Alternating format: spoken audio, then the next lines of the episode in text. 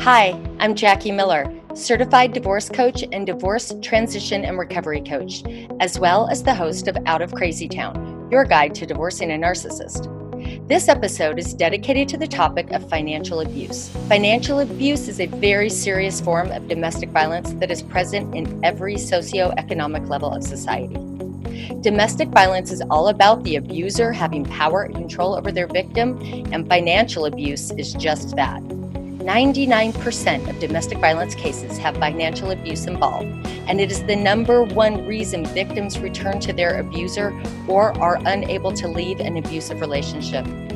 More often than not, financial abuse is also a factor in high conflict divorce cases. I talked with Kim Pentico, the Director of Economic Justice for the National Network to End Domestic Violence, about this serious issue so we can both raise awareness around this type of domestic violence and give victims resources that may help them in this type of situation. Thank you for listening. Hello, Kim Pentico. Thank you so much for joining me today on Out of Crazy Town, your guide to divorcing a narcissist. How are you? I'm good. How are you doing? Good, good. Thank you. Um, I just want to tell everybody a little bit about who you are and um, first let them know that you are the Director of Economic Justice for the National Network to End Domestic Violence, or the NNEDV. Uh, you've been working with and on behalf of survivors of sexual and domestic violence since 1990. You first spent over seven years working for a local domestic violence program in Kansas, and another seven years at the Kansas Coalition Against Sexual and Domestic Violence. Um, you have worked for the STOP Technical STOP Technical Assistance mm-hmm. Project mm-hmm. in Washington D.C. Also to ensure and enhance survivor access to economic justice and long-term safety. So I'm wondering, Kim, if you could tell a little bit from your personal story, how did you end up here in this role? Yeah, I, I mean, it certainly wasn't a trajectory I saw for myself. My senior senior year of high school. Um, so I went to uh, school to college, um, and I knew I wanted to be a social worker. My mother was a social worker, and so I thought that always had to do with kids, and uh, that was sort of my uh, my narrow view of, of social working. Uh, my sophomore year of college, uh, I was taking my social work classes, and we had to do volunteer work at a local. Uh, we had to do volunteer work locally. I was also happened to take women's studies at that time, and so uh, they had different not for profits come in and present on where you could possibly do your volunteer work. And somebody came in to, that would represent a local domestic violence shelter, and it was something I'd never considered. And so I thought, well, let me do that. Sounds really interesting. So I ended up volunteering there, and during the volunteer training, I'm hearing, you know, all these stories about violence against women, and then I'm taking women's studies course, and it like two worlds collided. Mm-hmm. Like it was, oh, this is this is systemic. Right. This is gender-based violence, and it's and so that was just clicked for me, and lots of other things that in my childhood like made sense all of a sudden too. Like it wasn't this one. I wasn't. It wasn't because of me. It wasn't because of my mother. It was because of this society setup, right? And um and I was hooked. So I've been doing it since I was 19.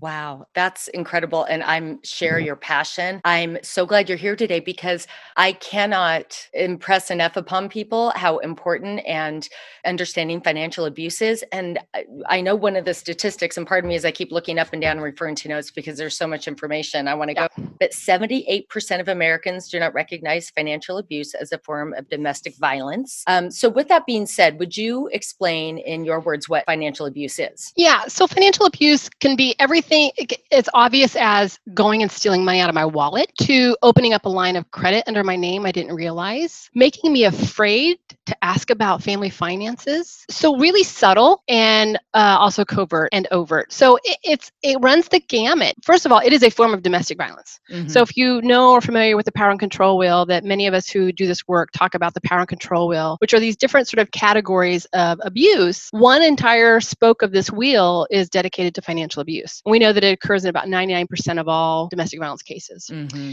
So it is a form of that violence. And it's often what we hear from survivors is what's keeping them trapped in those relationships. Sure. So there may never be physical violence. Right. But right. there's fear. And I, uh, along those lines, you said something about um, can be subtle or covert or overt. I love to use the analogy of the frog in boiling water. If you put a frog in boiling water, it will jump out. If you put it right. in a room temperature and slowly turn up the heat, it will boil to death. So I've noticed in speaking with women and some of my clients and my divorce coaching mm. That that's exactly what happens. It's very, it'll settle. It sort of um, is a slow manipulation until they end up in a position where they're like, how, why do I not know about my finances? As you said, why am I scared? I'm how to get to this spot. And also, if you could speak to this, it doesn't have to be physical violence, as you said, but it's financial violence mixed in with the others, other mm-hmm. kinds of abuse mm-hmm. to ultimately have manipulation over the victim. So, how yeah. an abuser use sort of multiple forms of abuse in addition so to- yeah so two things. I think i want to make sure we also talk about the fact that you know it's also sort of really tied into gender roles. You know it's not uncommon in sort of traditional marriage for men to manage the money or to handle that. That's sort of historically what's been passed down to us. Sure. so it is sort of undoing some of that too which is it, you just oh i don't want to think about it. I let my husband do that. I let somebody else manage that. Mm-hmm. so it's also playing into those sort of traditional roles in a lot of ways. I think as women too we sort of um, kind of do this, oh, I'm not good at math thing, so I just let him deal with it, which is really kind of a cop out. And we need to stop accepting that. We need to stop telling our daughters we're not good at math. We need to start throw that stuff away, yes. um, because the reality is we deal with money every day. So there's there's that piece. Um, so the other ways that we see financial abuse also sort of entangled into all the other stuff. A, a good example would be, uh, and this is a true story, where a survivor reported she needed a new sm- smartphones, a, a, smartphone, and so her uh, a partner who was abusive convinced to take out a two year lease on it, to buy, get a phone, but get a two year lease on it. The first argument they got into, he took the phone and smashed it. So he used, so he smashed it in front of her. It's very intimidating, right? But now she's got a two year lease. So she has to, she can't afford two phones. So she had to quickly decide to go out and get a new phone and stop paying on the old phone and get turned into collections for the old phone. She had to have a phone. She had a kid with special needs. That was how she communicated with all the providers. It got turned into collections. Collections is what kept her from safe housing because she had it turned in. So this ripple effect, you call law enforcement, you say he smashed my cell phone. They don't really care. Right. But they don't understand the ripple effect that now this getting turned to collections. Actually, so we're so mad at survivors because they don't leave. You're being hurt. Why wouldn't you leave? And go where? Right. I've ruined credit. I have no cash or money of my own. I have a community that doesn't want to hear what I'm really dealing with. Mm-hmm. Um, housing wait lists two and five years long. The where? Right. Right. And I think also in the context of divorce, I know of many healthy marriages or relationships where you do divide and conquer roles. Like I'll take care of the kids and you take sure. care of finances. Um, but again, if I can impress upon anyone listening out there, whether you're listening for yourself or a friend, try to get to know your finances and what is going on. It's not only empowering, but if something happened to the person in your relationship that's taking care of the finances, you would know what's going on. But Absolutely. it's so scary when someone is deliberately kept all that information from you. And as you've stated, it's the reason people stay in the relationship because they're like, I, I don't know where to go. I have a um, client also who filed for divorce, was terrified to do so. There was other sort of abuse, of course, mixed in with the financial abuse.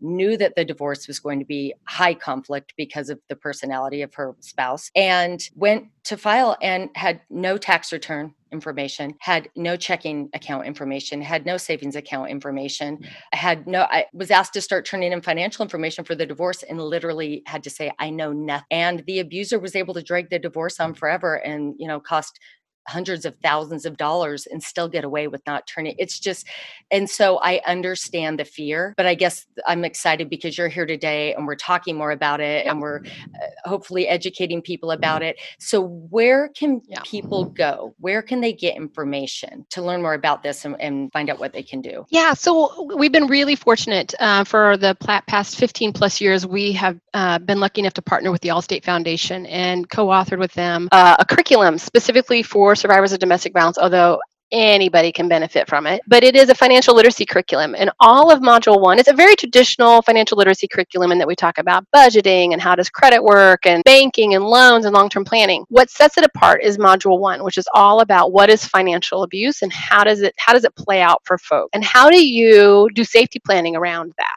because um, we also know there's lots of folks that can't and aren't going to leave for many many reasons right? How do we do safety planning in wherever you are and wherever your plans are heading towards? And then we weave that then throughout the other parts of it through the other parts of the curriculum. So we that's on our website. It's on the allstate foundation's website. They can it's called the moving ahead financial literacy curriculum. So that would be one place to look. I think if you're thinking about trying to figure out does this fit for me? Um, one thing i always encourage anybody to think about but advocates and survivors is to contextualize behavior What what is scary to one may not be to the other. It's about uh, so so as an advocate's definition of domestic violence is a pattern of coercive behavior used to intimidate and threaten a current or former partner. So if I an example I often use is if my partner and I are sitting down and we're paying bills on Wednesday night and we are disagreeing about who pay who are paying what and when. Mm-hmm. and my partner gets out his handgun and begins to clean it. Is that abuse? Well it could be. It depends right? It depends on our relationship. Maybe that's what we do on wednesdays. We pay bills and are clean our handguns right? Maybe that's what we do. It doesn't it was not intimidating to me. It was not meant to be intimidating to me and it wasn't. But if last time this happened and he got his handgun out he hit me over the head with it and hurt me in front of my kid and then went on to brutalize me then that means something different it is so it's a it's about contextualizing the behavior so we have to ask survivors what did the behavior mean to you what was the intent of the behavior. Sure. So you can't say to a survivor, well, do you have access to the money, all the money you need, or do you know where everything's spent? Well, maybe not, because that's the agreement we have, because I tend to overspend and, and we all know this and we accept it, so I get an allowance, and this is how we roll, right? But I'm not afraid to ask questions. Right, right. That's the difference. It is. It is. And uh, just to paint another story of, of uh, again another client I know, it was it was as subtle as this. To your point, she had paid the handyman three hundred dollars. The spouse came home and said, "What do you mean you paid the handyman three hundred dollars?" Well, we owed him the money and he needs it. And you know now you know you're not supposed to pay the handyman out of that account. What are you doing? Well, I really wanted to pay the hand. You know you're not supposed to pay the hand. Fist slammed on the counter. Silent treatment for the next two days. So it's so hard to go to, I think someone go, well, he didn't talk to me for two days after I paid the handyman. Well, is that really a big deal? Well, it is because when you extrapolate that out, kind of to your point, to the next time she wants to do something as simple as pay the handyman. And now there's going to be, you know, slamming hands on the counter. You're not going to be spoke to for the next two days. He disappeared that night for a few hours, didn't know where he was. And so you're right. You have to really take it into context. You know, as the person listening to this as well, I, you know, I'm afraid sometimes the abused is worried they're going to sound like the crazy one. Well, that's a set. They're gaslighters. They're gaslighters. Abusers are gaslighters. So it's a setup. it's set up to make you feel crazy because you are living in a crazy making situation which adult people are put in a one down position with another person who should be their peer. Mm-hmm, mm-hmm, absolutely. Um, so, getting more specific with how to prepare, and we were kind of talking about earlier, I want to say knowledge is power. To those out there that maybe could start to, and I want to put this in the context maybe of being afraid of your spouse. Mm-hmm. Okay, so you're afraid that you're afraid they're going to find out that you're collecting information. Yeah. If you could start though to try to pay attention to the bills that come in, and please chime in on this. If mm-hmm. you could start to maybe make, um, if you're afraid to sort of take your passport, maybe take a photo of it and mm-hmm send that photo to a friend and then you can delete it from your phone. What are some things and what are some documents that you would suggest that people start to collect to sort of A, educate themselves on their financial situation, but B, sort of storehouse information in case? Yeah. So, one thing I wanted to make sure people clearly understand and hear me say is that we know statistically uh, whenever survivors of domestic violence make an act of independence, like telling a friend, like starting to collect information, like applying for schooling, but any act of independence, because that's what domestic violence is about. It's about power and control. That's at the core of it, not drugs and alcohol, not anger management, power and control, one person wanting power and control over another. Absolutely. So when that control or power is challenged by the other person's act of independence, their lethality rate increases by seven times. So hmm. their risk of dying increases, which is real. You will find that when most of the time when they do a post-mortem on a domestic violence survivor, that there has been some sort of act of independence, like a protection order filed. Hmm. Or an attempt to leave or told a family member. So be aware of that and that is real. Sure. So everything needs to be done with, and then what's the plan if it's found out? So that you have to start with that. So what's my plan? Have a backup idea. Okay. How you can explain it. So I think taking pictures is a great idea with the availability of cell phones. There are some picture vaults you can download. You can download some vaults that are hidden apps that um, are not clear that that's what they are you, so that you can hide them. Sometimes insurance companies will let you do a cloud um, place to save documents or save pictures of things that are uh, valuable like a picture of your motorcycle or a collectible or whatever and you can save it to an insurance photo vault. Um, some courthouses actually let you do some evidence collection saving uh, using photos. Um, but anytime you can take pictures that can be helpful. Tax returns check stubs benefits information that can always be helpful Sure. And now you had listed on, um, or, or, the NNEDV has on their website a tool called DocuSafe. Can you talk about that? Yes. That specific tool? And I'll tell you what I know about it, which is not a lot, so I'm embarrassed to say that. But please look it up on our Safety Net team uh, uh, website. Sure. So yeah, that is something that um, the Safety Net team has developed, and it's a place that survivors of domestic violence can download that, and it's a place to keep evidence that can be used later in court. So they can take pictures of documents or um, screenshot text messages, things like that threats, things, um, so they can save that all there, and then it's admissible in court. So those are places survivors can use. And, um, and again, the website for you guys is nnedv.org. Yep, nnedv.org. So National Network to End Domestic Violence.org.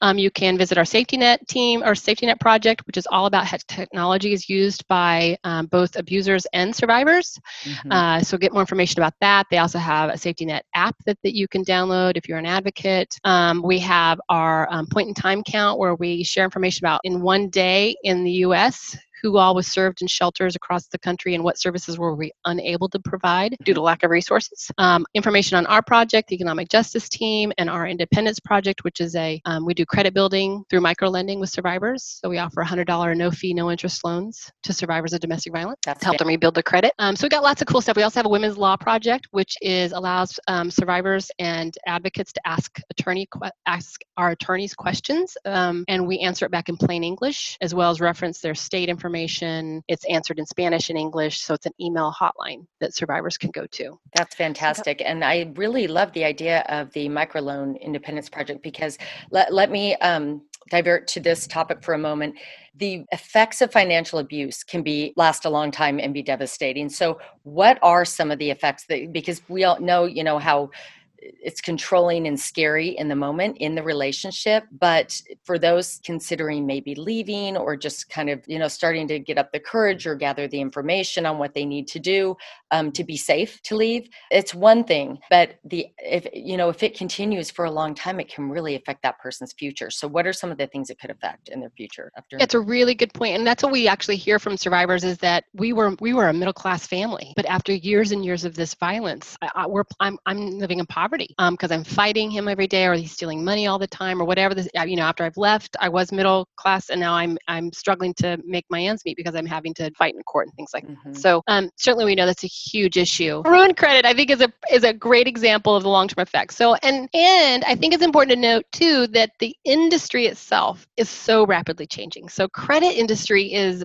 bananas. The way my grandparents used credit is completely different than how I use credit. You know, my grandparents they took out a loan for maybe maybe 50% of their farm and they paid it off in 10 years you know so then how we even take out loans and you know they they used a credit card once every five years to buy a plane ticket you know those kinds of things. Sure. where we use credit and debit and you know we're swiping all the time. So see this industry that's just ballooned and so we're all participating in it but not in very informed ways right? So that's part of the challenge too. Um, and so we see that play out for a lot for survivors is that they've got ruined credit. Um, so their uh, partner knew enough about them to take out a line of credit under their name they never knew about, or they did sign off on on debt because they're married and so they signed off on it, um, or because they're married, it's now considered part of their debt. So we're seeing folks that leave who have just decimated credit, so they have they can't get an apartment. More and more rentals do credit checks. Sure. And so we're seeing that um, cute. And we see it one of two ways. It's really interesting. We see most survivors, they either say, I had no credit in my name, he let nothing be in my name, so I have zero credit, or everything was in my name. Yes. I hold all the debt. Yes, it's so true. And and just understanding financial abuse and trying to wrap arms around it. First of all, I think a lot of people think of elder abuse, which is very serious. Um, but I feel like it's just a new term, just entering society in terms of us understanding it in a context of relationship or marriage. But with that being said, your point is so well taken the one of the first steps again knowledge is power is try to get a copy of your credit report get what your number is um, equifax transunion will give you a more detailed report so it will say on this date right a credit card was taken out and you can say i don't have that credit card. So you can start to get some education not only on what your credit score is but about it. I think also again in the context of divorce one thing i really encourage people to do is get a title report on your house I have a client who lived in her home with her spouse and children for 12 years. She got the title report. Her name's not on title. Her name wasn't on there anywhere. Her spouse had deliberately put papers in front of her weeks after they had a new baby and said, Sign here, sign here. Yes, we're buying the house together. The house was not in her name because lots of times in law, they'll say, Well, you know what? You bought the house together. It's, it's yours. So that little trick isn't going to work. The quit claim deed signed the house over to him. She said, I never would have done that. So get get all of this information up mm-hmm. front and try to educate yourself on what's going on with your credit report and yep anybody out there listening get the title on your house. Um, and again i please be careful as you stated because it's going to be obviously considered an act of you know independence um, that you're trying to do that. So anything you can do to brainstorm and call the hotlines. Mm-hmm. i think with financial abuse you have a victim going okay so i admit i am intimidated. I'm you know i am scared of my spouse. I don't know anything about our information. When i ask i'm mm-hmm. you know belittled or put down or told i'm not going to understand it and i'm stupid. So i have fear around that. But do I really need to call the violence hotline? I mean, he's not hitting me. And so chime in and, and help people understand the yeah. you don't have to be in crisis to reach out and talk to an advocate. You can call the hotline you can call your local domestic violence program you can call them during the day. You don't have to call them at you know 2 a.m when you are scared and that but it's okay to call then too. Mm-hmm. but um, it's okay to call and say I, i'm not being physically hurt right now. Uh, i'm not afraid for my physical safety, but I um, I feel like I've got some red flags and I want to talk it through with somebody. And more than like, I mean, these are all new times, so we're doing lots of things tele. Normally, on any other time in our world, we'd go meet you for coffee somewhere probably and just have a very comfortable chat with you. Um, things are different now, obviously, um, so we're doing a lot more remote and we're gotten better at it. So um, that's what they're there for. You don't need to wait till you're in crisis. You can just bounce things off of them and check in with them. Um, that's what they're there for. Absolutely. And I just, that's, it's just so important because they will give you ideas like how to collect information and be safe. They're the experts on this and it's yeah. it is abuse. And so again, I just really want to stress that since you and I are both so so passionate about this. Um just some other things along the lines of collecting information mm-hmm. um, and actually let's move into so you've left let's say that that we have somebody who has successfully left. Oh go ahead yeah so let me just say right before if you are considering leaving and you're getting ready to leave i just want to say take at least half of any funds available. If it is safe to do so take at least half of any jointly held funds. If you have kids i would suggest you take closer to three fourths of anything that's in a jointly held fund. Here's what i can tell you. Um, it's it, i talked to a lot of survivors who say they feel bad about that. They don't feel comfortable with it because they think feel like it feels mean and i get it. Here's the thing what we have learned and i've been doing this 30 years is that if you don't it's a very good chance it'll be drained the next day and you won't have access to it. So we're not taking asking you to steal the money we're asking you to hold it mm-hmm. and account for it. So wherever, if you do take the funds and you spend it, just note where you spent it because you may be asked to uh, account for it later in court. So you're going to just say, I paid the kids school fees. I paid for lunches. I, you know, these things. You're going to know you're not stealing the money and going on a trip to Tahiti, probably, right? You're doing household expenses. So that is the responsible thing that any court of law would would say is a reasonable thing to do. I worry that if you don't, it will be gone and you will not have that resource. So just a heads up. Um, so so something to consider. The next thing I would do is to look at what names your what, what accounts your names are on. Mm. Um, so um, if you are taking money out of a jointly held account, open up a different account with just your name, even consider putting it at a different institution. Um, there's some really good online options as well. You know, many of us use Venmo and PayPal and things like that. If that's not tied to a jointly held account, that can be actually a really good place to sort of store and stash money. Is to let it sit in your Venmo or PayPal account. So uh, again, something to think about. Just keep a keep be aware of where that account is tied to because most of the time they are tied to then an actual bank account. So something to think about and we're using that more around safety planning now too. So if a family member gives somebody money they just hang on to it in their Venmo account until they need it, and then they pull it out. Um, so that's some things I would think I would encourage people to um, think about. Um, and then I, I, getting a copy of your report, your your um, credit report, find out what lines of credit you may not be aware of have been taken out in your name. If you find that there's been a line of credit taken out in your name you were unaware of, challenge it. Mm-hmm. You can mm-hmm. challenge it most of the time right online. They have to prove that the debt is yours um, and that it was your signature and they have to have the paperwork that follows it. So challenge all of those things. But know what your credit score is and know what's on your report is a really good next move. Absolutely. Um, also, opening a safe deposit box great thing to do so that you have a safe place to put it. Um, and change your passwords and pin codes and everything asap right? Uh, yes very quickly do that um, you know you're not with somebody for very long before you can usually figure out what they use and they use it pretty universally. So there's some really good apps out there that help you do some complex um, password changes, and we'll store that for you. So use those systems, or um, there's some other really good techniques where you have a middle that's the same, and you bookend it based on where you're at, and things like that with websites and stuff. So there's some really good techniques to think of. Absolutely, and along those lines too, um, changing beneficiary names even on on insurance or 401ks. Uh, I know that's something. Again, speaking with a client the other day, she's a year out of divorce and we were discussing that she said oh my gosh yes my ex-spouse is still in my 401k i'll be right back so you know yeah just you know right away make sure that if something does happen to you those monies those insurance you know god forbid but you know are going to the people that that you know in your life that yeah. Well and if you all agree too i mean and, and you know my guess is that in, in, even some of the toughest relationships there's there's cycles where things are you can manage with each other and then there are times where you're not managing it. So at the when you're on the upside of that that might be a good time to talk about making sure you've got um, paid upon death uh, on all your accounts. Say, I, I put it on my savings account that upon death that the kids get paid out on these accounts, and that can you please do the same? And, and you're just saying I want it to go to the kids. If something happens to you, that allows the children to at least access your bank accounts easily. So good idea. All right. Well, again, thank you so much for joining me on the podcast out of crazy town you use the word you know crazy so much and i always like to explain to my guests the reason that i chose the name for this podcast is that i say when you're in a relationship or a marriage with unfortunately with somebody who is um, exacting this kind of abuse it, it is like li- living in crazy town and they're used to it. They've built a home there they have an address in crazy They're the mayor.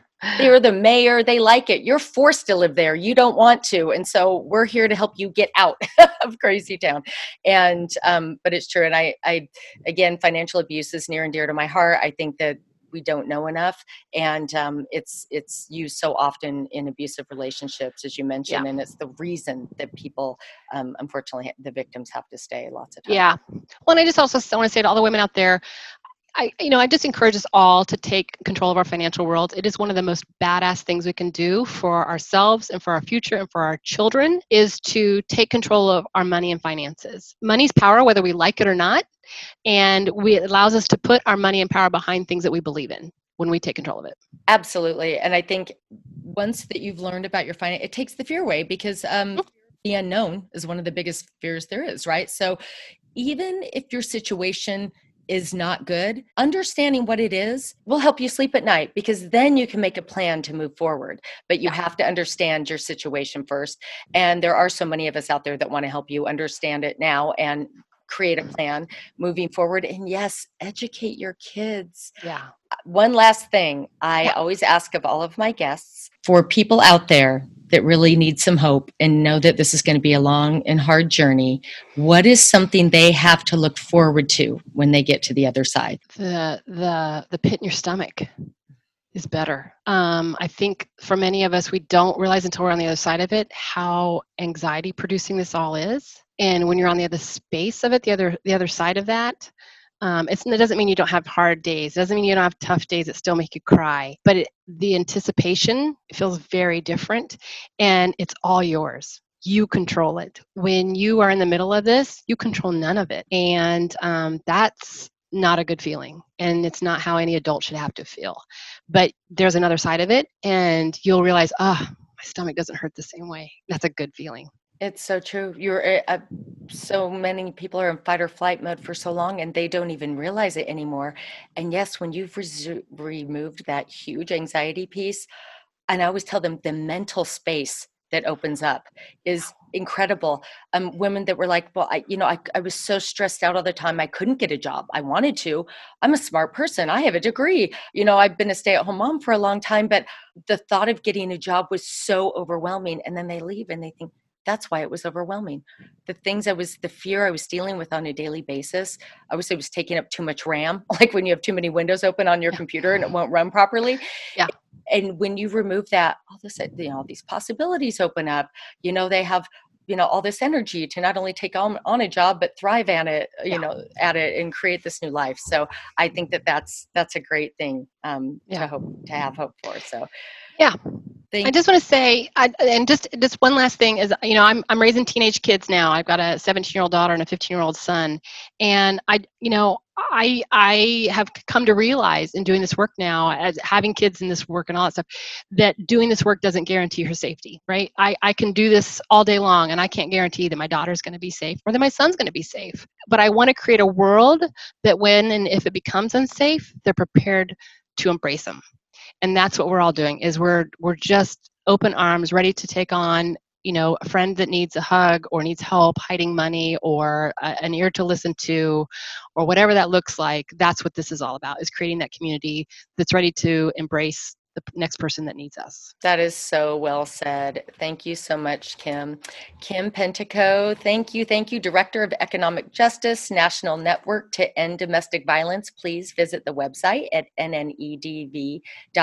As Kim mentioned, there's a lot of awesome resources and um, hotline numbers for you to call and, and all kinds of stuff. So I really appreciate you helping me get the word out about financial abuse. And maybe we'll have you on again in the future if you wouldn't. I would love it. Have you back. Okay. Thanks again, Kim. Thanks, Jackie. Take care.